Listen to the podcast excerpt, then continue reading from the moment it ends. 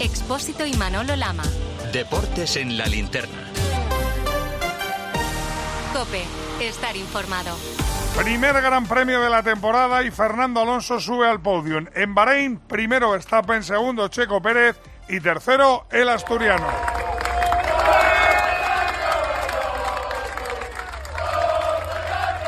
Todo el equipo de Aston Martin gritaba aquello de Fernando Alonso, Fernando Alonso. Un piloto que nos ha vuelto a enamorar, un piloto que nos ha devuelto la ilusión.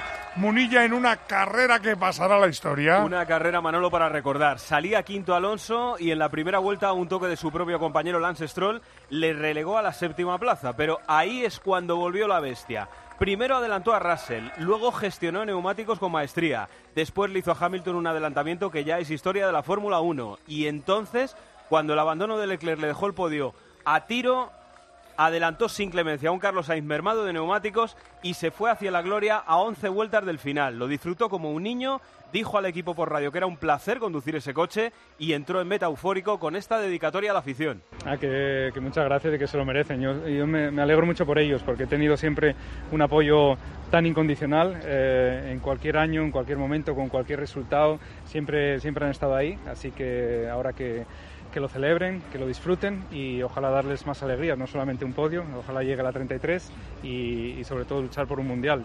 Supongo que será más adelante, este año no estamos en esa posición, pero quién sabe el año que viene. Busca el Gran Premio número 33, ha conseguido su podio número 99 y me imagino Ganga que toda la prensa, no solo de España, sino también mundial, se quita el sombrero con el piloto español. Su foto aparece, Manolo, en la portada de todos los periódicos, no solo deportivos, sino también generalistas. Marca titula Vuelve el mejor Alonso, podio mágico, as, carrera histórica y le pinta la cara a Hamilton. En Mundo Deportivo podemos leer Épico Alonso, en Sport Festival de Alonso y hasta en Francia el equipo llevan en la portada a Fernando Alonso indestructible. Ayer no lo narraba como nadie Carlos Miquel que estaba en Bahrein y hoy se lo preguntamos directamente. Lo de ayer de Fernando Carlos Miquel con la mano en el corazón es flor de un día o podemos soñar con más. Manolo, esa es la gran diferencia con otros podios que ha tenido Fernando Alonso, sin ir más lejos el de hace dos años con Alpine, que esta vez ha sido por prestación pura y va a haber circuitos como el de Bahrein donde se exija mucho al neumático trasero donde va a ir muy bien ese Aston Martin y Fernando Alonso puede repetir podio y si hay suerte incluso podría lograr la victoria número 33 de su carrera deportiva. Es un comienzo ilusionante, va a mejorar mucho este coche, hay que confiar. Confiemos en Fernando Alonso y ahora hablamos de fútbol, de penaltis y de lunes. Elegir Grana Padano es abrazar los valores italianos que lo hacen único porque en el sabor de Grana Padano se encuentra el sabor de Italia, la emoción de compartir un sabor que enamora al mundo entero. Padano, un sentimiento italiano. La jugada de la que todo el mundo habla, 1-0 en el marcador, ganaba el Barça al Valencia, penetración de Fran Navarro que se sale al cruce, Alberola Rojas no pita penalti, con C de córner y se monta el quilombo. ¿Cómo lo vieron los entrenadores? Xavi, ¿es penalti o no? Bueno, he pensado que, que, es un duelo y luego viendo la repetida creo que no es, no es penalti. Creo que no es.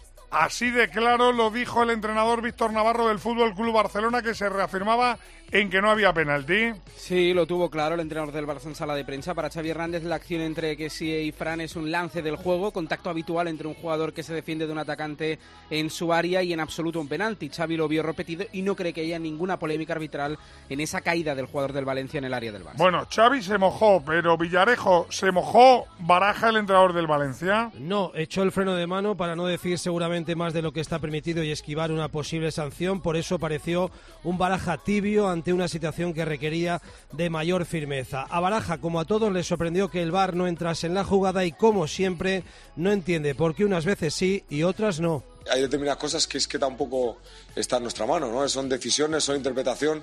Lo que es evidente es que algo ha pasado ahí en esa acción y a mí me hubiera gustado saber por qué motivo no, no se vuelve a ver, ¿no? O, que el árbitro tenga la posibilidad de, de verlo de nuevo. Mm, y se ha tomado la decisión de que no lo era. Bueno, Baraja no se moja, pero Pedro Zamora, la prensa en Valencia está siendo bastante dura con el arbitraje de Alberola Rojas. Sí, el que más el diario Superdeporte, robo como denuncia en mayúsculas, pero no acaba ahí el diario deportivo valenciano. Estafa, atraco, vergüenza y Mano Negreira en la portada junto a la secuencia del penalti a Fran Pérez. En las provincias también referencia al escándalo que afecta al Barça. Negreira sobrevuela en el Camp Nou, dice el periódico y añade, el problema de ser ninguneado. Más comedido ha estado el Levante, el mercantil valenciano, que titula así su crónica.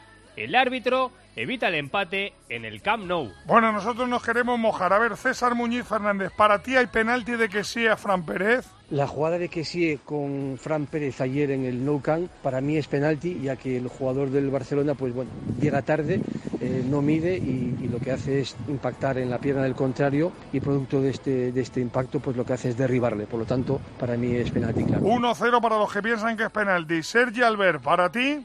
La jugada de que sí hay Fran Pérez, como dijo el propio míster del Valencia, Rubén Baraja, es interpretable. Viendo las imágenes desde la línea de meta, yo hubiera señalado penal. Desde la posición del árbitro, córner. Eso sí, se actuó de acuerdo a lo indicado en la famosísima circular 3. Bueno, 2-0 por tanto para los que marcan penalti. ¿Y para Pedro Martín es penalti? ¿Penalti de que sí a Fran Pérez? Pues sí, sí, sí.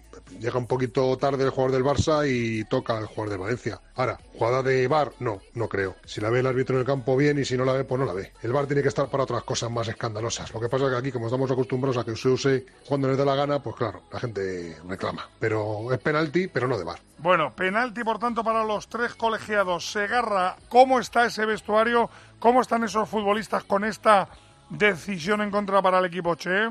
Pues el asombro por la decisión que tomaron Alberola y Jaime Latre comenzó sobre el mismo césped. Allí, uno de los futbolistas del Valencia, Hugo Guillamón, confesó que estaba convencido de que iba a pitar penalti o al menos haber recurrido al VAR, pero nada de eso. Eh, es una jugada ahí en el, en el lateral del área y a mí me da la sensación de que, de que el árbitro lo, lo iba a pitar, luego ha, decidido que no, pero, pero bueno, yo creo que, que para eso está el VAR, para, para ver esas cosas. Eh, sí que es verdad que me han dicho que, que le pisa y que, que hay contacto, el, árbitro mismo lo dice y, bueno, si, si, no lo ha pitado, pues, pues bueno, ya, ya nos tocará. Bueno, y el club está descabezado, el club se atreve a protestar públicamente, ¿qué es lo que hace Hugo Ballester?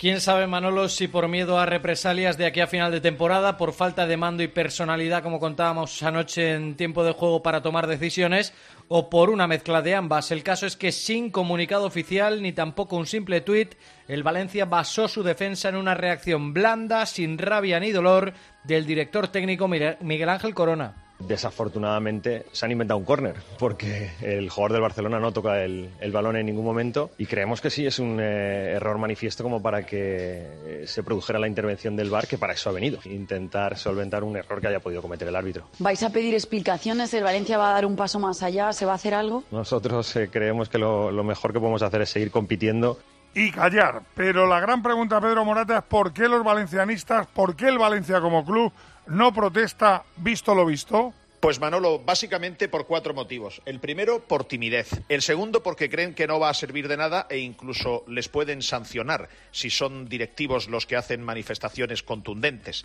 En tercer lugar, porque no quieren más enfrentamientos o represalias de la Federación. Recordemos que el Valencia tiene judicializada a la Federación Española por el reparto económico de la Supercopa de España en el primer formato que se hizo. Y en cuarto lugar, por una falta de liderazgo total. El club no tiene ni director general en la gestión del día a día. Tiene un portavoz y director corporativo, pero no tiene un director general. Y la presidenta Lei Jun se marchó a Singapur hace 11 días por el fallecimiento de su madre. ¿Quién toma las decisiones? No hay liderazgo en la gestión. Bueno, pues atención porque nos vamos de un estadio a otro. Ayer, lamentablemente, volvimos a escuchar esto en el Villamarín. Por dos veces oímos la palabra mono, evidentemente insulto racista lanzado contra Vinicius. Pero es que Ocaña, Vinicius fue protagonista durante el partido y después del encuentro, ¿por qué? Pues porque uno de los mejores jugadores del Betis ayer, Aitor Rival, se refirió a la relación de Vinicius con la grada. Lo responsabilizó en cierta medida porque dice que no para de hablar con los hinchas del equipo contrario y que a él también le insultan, por lo que le parece que es lógico que de vez en cuando le suelten alguna guasa. No, al final es su juego eh, normal, eh, tiene que asumir que, le den patadas porque intenta regatear mucho. Yo creo que al final él también entra mucho en el, en el juego con la afición. Eh, hoy lo he visto de cerca, está todo el rato hablando con ellos. Bueno, es normal que te insulten. nosotros, yo voy a, otro, los campos de, de otros equipos y te están los 95 minutos insultando. Es normal, al final la gente quiere desestabilizarte, que bueno, a veces lo consiguen, a veces no. Hay que el que dijo Mono era uno, un energúmeno que hay que localizar y poner de patitas en la calle. Ahora bien, en el Madrid el cabreo más grande está con una jugada. La jugada protagonizada en la segunda parte entre William Carballo y Benzema. El madridismo pide penalti. Para César Muñiz Fernández fue penalti. La jugada de William Carballo sobre Benzema también me parece penalti ya que el jugador pues bueno impacta en la pierna del contrario y le hace desequilibrar, perder el equilibrio y por lo tanto para mí también es penalti. ¿Y para Sergi Albert hubiera pitado penalti de William Carballo a Benzema? En la acción entre William Carballo y Benzema, el jugador del Betis intenta jugar el balón sin conseguirlo. Hay un contacto de las dos piernas que el árbitro interpreta no está hecha ni de forma temeraria o imprudente ni con fuerza excesiva. Yo tampoco hubiera señalado falta, es decir, penalti. Uno a uno. ¿Y Pedro Martín que hubiera pitado si lo hubiéramos dejado el silbato? Bueno, independientemente de que es un contacto de esos que se producen 4, 5, 10 en cada partido de primera división y no se pitan penalti, evidentemente, no se nos olvide un detalle importante. Y es que Benzema toca la pelota hacia Carvajal y luego después de, tocar la pelota es cuando llega el contacto con William Carballo. Pero cuando Benzema toca la pelota a Carvajal, Carvajal está en fuera de juego, con lo cual ya no valdría nada de lo que pasa luego. En fin, una jugada más de estar de reclamar por reclamar. El madridismo parece que está más enfadado que el valencianismo, pero la gran cuestión que aquí nos hacemos tomaguas, si estos arbitrajes son todavía rescoldos del famoso caso Enrique Negreira. Rescoldos, Manolo, atiende. Rescoldo, brasa pequeña que se conserva entre la ceniza. Esto no es una brasa, querido. Estos son las fallas de medio Valencia. Esto es Nerón tocando la lira mientras arde nuestro fútbol. Rescoldos. 17 años de rescoldos llevamos. Y seguimos. rescoldos. Bueno, no sé si son rescoldos, pero las brasas del entrenador de la Andorra echan fuego. Porque Pepe Torrente Minuto uno, la Andorra se queda con 10 jugadores. ¿Y qué dice Del Sarabia? Bueno, pues Eder Sarabia no está de acuerdo con esa expulsión, entiende que el espectáculo pues se condicionó mucho con esa tarjeta roja a Héctor Ebel e incluso a nivel del el acta, el director deportivo de la Andorra, Jaume Llogués, llegó a decir corrupción en la federación, o eso refleja el colegiado del encuentro. Eder Sarabia estuvo más comedido, pero tampoco entendió la expulsión. Es una decisión muy determinante, yo es que de verdad no entiendo, o sea, no entiendo cómo puede ser que en España haya 100 expulsados y en otras ligas 15. Es verdad que es una acción que va al suelo, que, golpea el balón y que luego pues, pues la pierna se le levanta. Bueno, y, a, consecuencia de esto, pues hemos visto una mierda de partido. Lo que podía haber sido un partidazo, pues ha sido una mierda. bueno, ¿les ha quedado claro o no? Lo que les va a quedar claro es lo que nos van a contar desde París sobre Neymar. Dos cositas. La primera, un motero llega donde nadie más llega. La segunda, un mutuero siempre paga menos. Vente a la mutua con tu seguro de moto y te bajamos su precio sea cual sea. Llama al 91 555 5555. 91 555 5555. Por esta y muchas cosas más, vente a la mutua. Condiciones en mutua.es. Ya saben que mañana vuelve la Champions y que el PSG juega el próximo miércoles. Un PSG que está envuelto de malas y polémicas noticias, Arrad y una presunta violación, al que Laifi acusado de secuestro y soborno, y la última, Dani Gil, ¿se pierde Neymar toda la temporada por lesión?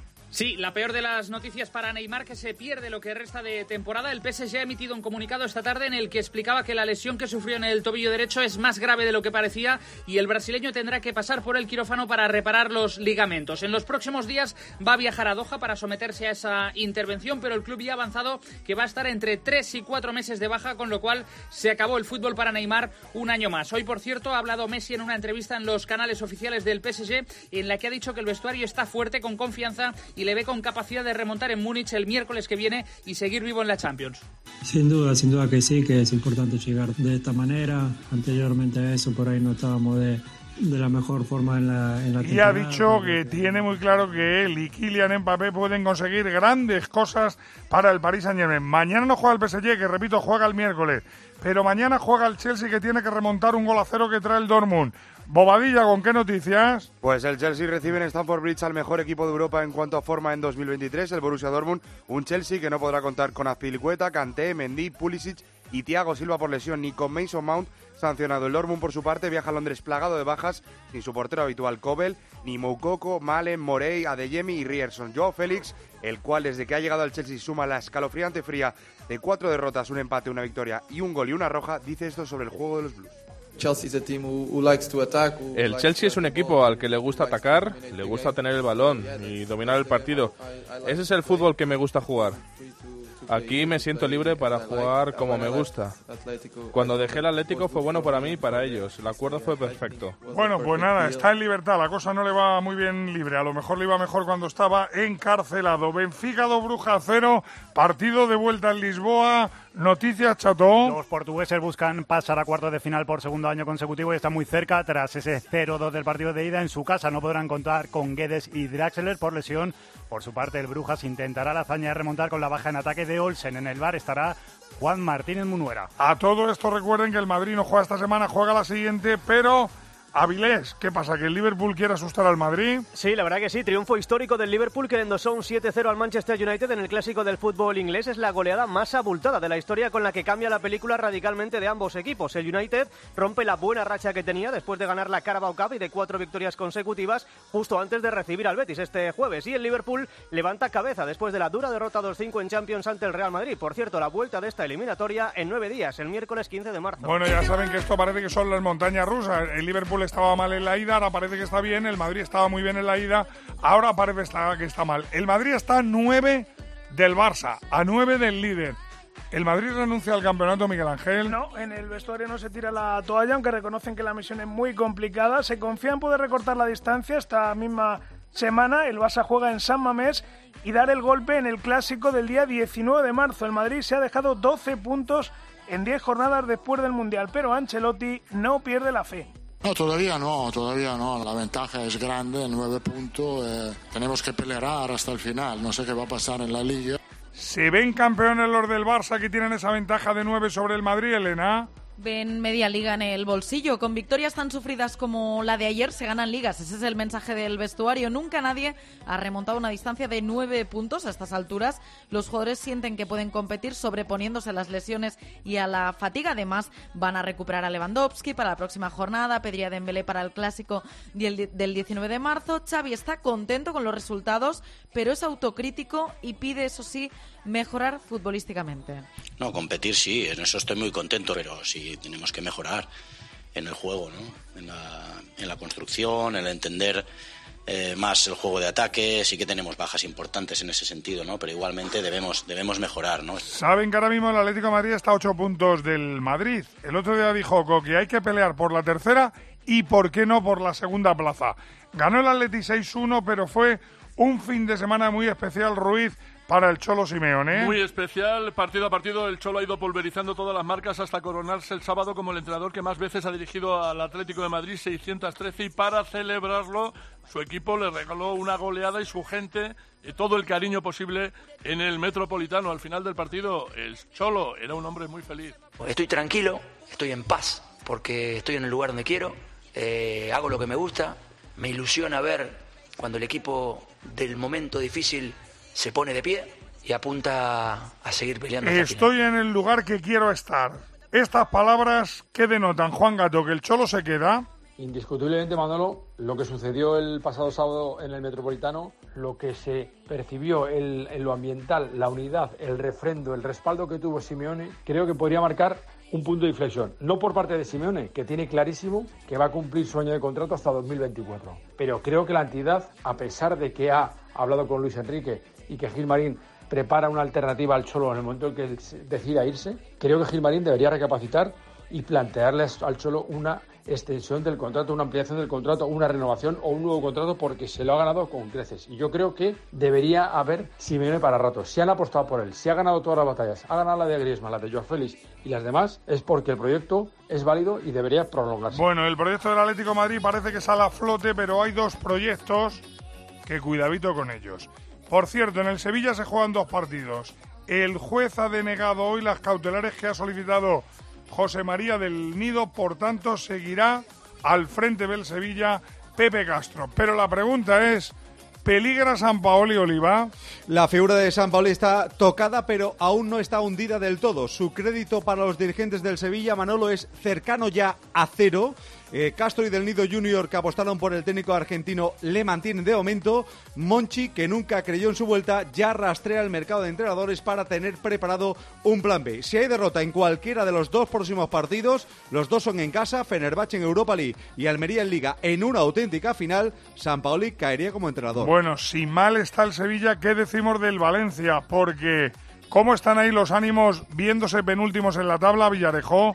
Bueno, tocados, pasan las jornadas y la situación se complica, no suman ni cuando lo merece y ahora se añaden los errores arbitrales que vienen a sumar injusticia al ya de por sí estado depresivo del vestuario y del aficionado. Conscientes de que Mestalla será clave para lograr el objetivo de la permanencia, primer paso ineludible, ganar el sábado Osasuna. Es, es precisamente Osasuna el que va a jugar ahora mismo frente al Celta. El Celta que también quiere salir de ese agujero. ¿Con qué noticias en el Sadar, Alberto Sanz? Aquí en el Sadar con buen ambiente, Osasuna con ilusión ante un duelo importante, 11 de gala le llegó Barrasate, vuelve Aitor Fernández a la portería, vuelve Manu Sánchez por Juan Cruz y arriba con los habituales Chimi, Abde y Budimir. Por su parte el Celta a seguir la racha, la principal novedad entra Larsen por Seferovic y sigue la revelación del equipo con Veiga y arriba con el habitual Yago Aspas. Bueno, dos noticias para terminar de Primera División. ¿Quién renueva en la Real Sociedad Marco Antonio Sandé? Diego Rico renueva hasta 2025. Se dudaba de su continuidad, la verdad, pero la Real amplía dos años más el contrato del lateral zurdo burgalés. El pasado fin de semana también anunció la renovación de Aritz Lustondo hasta 2026. Ojo, esta temporada acaban contrato David Silva Yarramendi y Sorlot. Me dice Rubén López una gran noticia porque Fali vuelve al trabajo tras el golpe que se llevó en el partido frente a la Real Sociedad. Pero hay más de fútbol. Ha pasado otro día y sigues sin saber cómo reclamar tu factura de la luz. Hazte de Legalitas y un experto te ayudará a resolverlo. 900-100-662. Legalitas y sigue con tu vida. Hoy a las 9, último partido de la jornada del Smart Villarreal B a la vez. Pero ¿qué equipo de la jornada has destacado, Pepe Torrente? El Ibiza 0-1 en Leganés ganó 11 jornadas después, deja de ser colista. Es verdad que la salvación sigue lejos a 12 puntos, pero quieren dar la cara hasta el final. ¿Y el MVP es para? Un clásico, Jorge Molina del Granada, un clásico de nuestro fútbol. Doblete en el 1-3 en Burgos, los andaluces siguen en playoff y ojo, sin perder de vista el ascenso directo. Avilés tiene muchas cosas que contarme del fútbol internacional. Sí, que la liga sigue igualada en Alemania con Bayern y Dortmund empatados a puntos. El PSG sigue líder en Francia. El Fenerbahce, rival del Sevilla este jueves en Europa League, ganó al Calles por 1-2. Y la Roma, rival de la Real Sociedad, a la Juventus por un gol a cero. Por cierto, que en Italia perdió el Nápoles. Es la tercera derrota en esta liga. 0-1 contra el Lazio, pero sigue líder con 15 puntos de ventaja sobre el Inter. Andrea Pelaz viene con la agenda llena para darme noticias del fútbol femenino. Fin de semana de buenas noticias. En el Barça regresó Hansen tras cuatro meses de lesión y marcó un hat-trick que sirvió a los culés para ganar 5-0 al Villarreal y seguir líderes e invictas. El Real Madrid a cinco puntos goleó 1-5 a la Lama el día del debut de Linda Caicedo que dejó detalles de calidad y promete. El Levante en puestos Champions ganó 2-4 al Sevilla y el Atlético 1-2 a la Real Sociedad. Siguen en descenso a Lama y a la vez. Vámonos a hablar de atletismo. Manolo Lama. Deportes en la linterna. Cope, estar informado.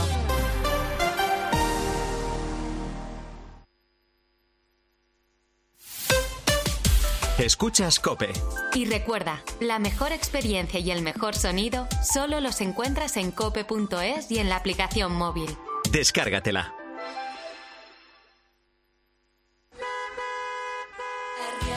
¿Compraste un coche entre 2006 y 2013? Puedes recuperar entre el 10 y el 15% de lo que pagaste por él. No pierdas el tiempo. Llámanos al 900-264-820 o entra en arriagaasociados.com. Arriaga Asociados. Hagámoslo fácil. Estos son algunos de los sonidos más auténticos de nuestro país. El rumor de la siesta después del almuerzo. El repicar de las campanas de la Puerta del Sol ese alboroto inconfundible de nuestra afición y el más auténtico de todos. El afilador. Solo para los amantes de lo auténtico, crema de orujo el afilador. El afilador. El afilador, el sabor del auténtico orujo. ¿Y tú? ¿Por qué necesitas fluchos? Porque es tiempo de pensar en lo que te gusta, en la moda que te hace sentir vivo, chic, casual, sport. Nueva colección de otoño-invierno de fluchos. La nueva moda que viene y la tecnología más avanzada en comodidad unidas en tus zapatos. ¿Y tú? ¿Por qué necesitas fluchos? Fluchos. Comodidad absoluta. Lo que te interesa saber te lo cuenta Pilar García Muñiz a mediodía. Hacienda quiere recuperar la calle tras la pandemia y que sus inspectores visiten negocios para intentar luchar contra el fraude en materia de impuestos. Es importante esa clave, la del refuerzo de los controles sobre las empresas que se dedican a pintar o hacer pequeñas reformas en casa en muchas ocasiones. De lunes a viernes de 1 a 4, solo en Mediodía Cope encuentras las claves de todo lo que te rodea.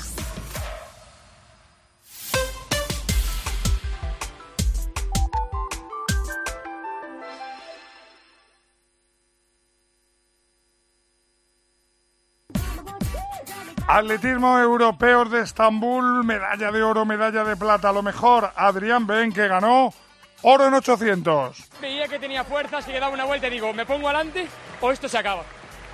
Me he puesto adelante y he dicho, mira, que me pasen, pero que me tienen que pasar. Si aguanto... Bueno, pues no le lograron pasar. ¿Qué balance hacemos del equipo español en estos europeos, Gil?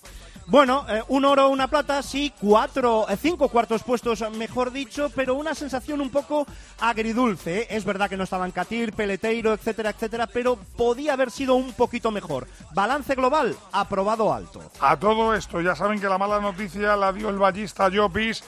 Cayó en la recta final en la última valla y así estaba ayer por la noche. Bueno, eh, está todo bien, han salido todas las pruebas bien, así que nada, sobre todo agradecer a la federación, los servicios médicos y hasta ahora recuperarse y ya. ¿Ha recibido el alta ya, Gil? Ya la tiene, está descansando en un hotel de Estambul y si no hay ningún contratiempo, toquemos madera, mañana vuelve a España. Las pruebas eh, no detectaron ninguna lesión ósea, tampoco neurológica, así que todo quedó en un enorme susto. No sé si tocará madera o no Djokovic, pero lo que sí sé Ángel García es que parece que no va a poder estar en la gira americana. Siguen sin dejarle entrar en Estados Unidos, no va a poder jugar ni Indian Wells ni Miami, sí que se levantarán las restricciones para el US Open y allí sí estará. Y esto tiene una noticia colateral para Carlos Alcaraz. Por un lado, si acaba jugando, que ya sabes que llega muy justo, podría ser el número uno del mundo, recuperarlo de nuevo ganando el torneo. Bueno, ya que estamos hablando de número uno, no ha sido un buen de fin de semana para John Ran, pero Abel Madrigal continúa siendo el número uno del mundo. El golfista de Barrica seguirá siendo número uno al menos una semana más. La sorprendente victoria del estadounidense Kitayama en el Arnold Palmer evitó que Ram perdiera su condición de líder pese a que este completase un negativo torneo, obteniendo su peor resultado desde julio del año pasado. Ya saben que suena el ciclismo, ya saben que ha comenzado la pretemporada y ya saben que estamos todos pendientes de las dos grandes carreras que tenemos en marcha. Por un lado, Erifrade, los mejores del pelotón se están viendo en la París-Niza.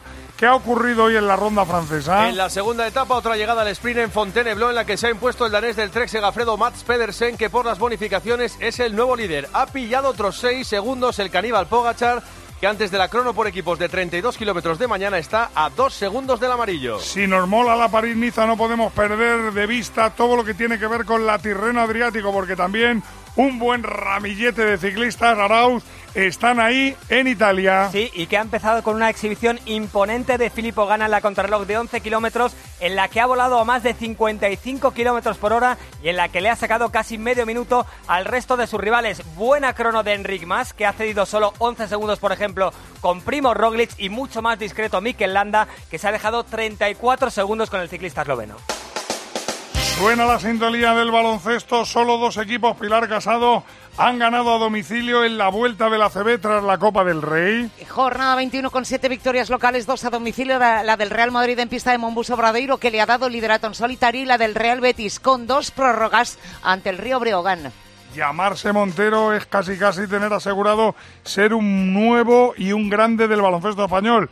Es la nueva sensación de esta liga. Es dominicano, tiene solo 19 años, llegó al Betis hace tres jornadas, se llama Jan Montero, fue verdugo de Argentina y la dejó fuera del Mundial hace siete días y este fin de semana ante el Breo anotó 28 puntos. Es el tercer jugador más joven en la historia del ACB en anotar esa cifra de puntos.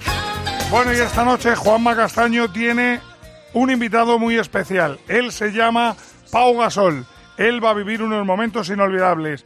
Y junto con él está nuestro compañero Rubén Parra, Los Ángeles. Cuéntame, Rubén. La actualidad de la NBA pasó por Los Ángeles y hasta aquí se ha venido la cadena Cope. Un nombre propio, Pau Gasol. Mañana los Lakers retiran su camiseta. Y esta noche, en cuestión de tres horas, podremos hablar con él en el partidazo de Cope, con Juanma Castaño. Bueno, pues aquí te esperamos con Juanma Castaño a partir de las once y media, pero ya saben que ahora tienen dos citas. Si ustedes quieren fútbol, tiempo de juego en la cadena Cope con ese partido Osasuna Celta y con Eri Frade. Y si ustedes quieren información, pues ya lo saben, tienen Ángel Expósito con la linterna.